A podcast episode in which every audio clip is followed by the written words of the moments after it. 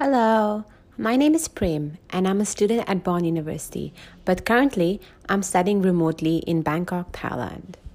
Today I'm going to be discussing on whether I'm a dog person or a cat person.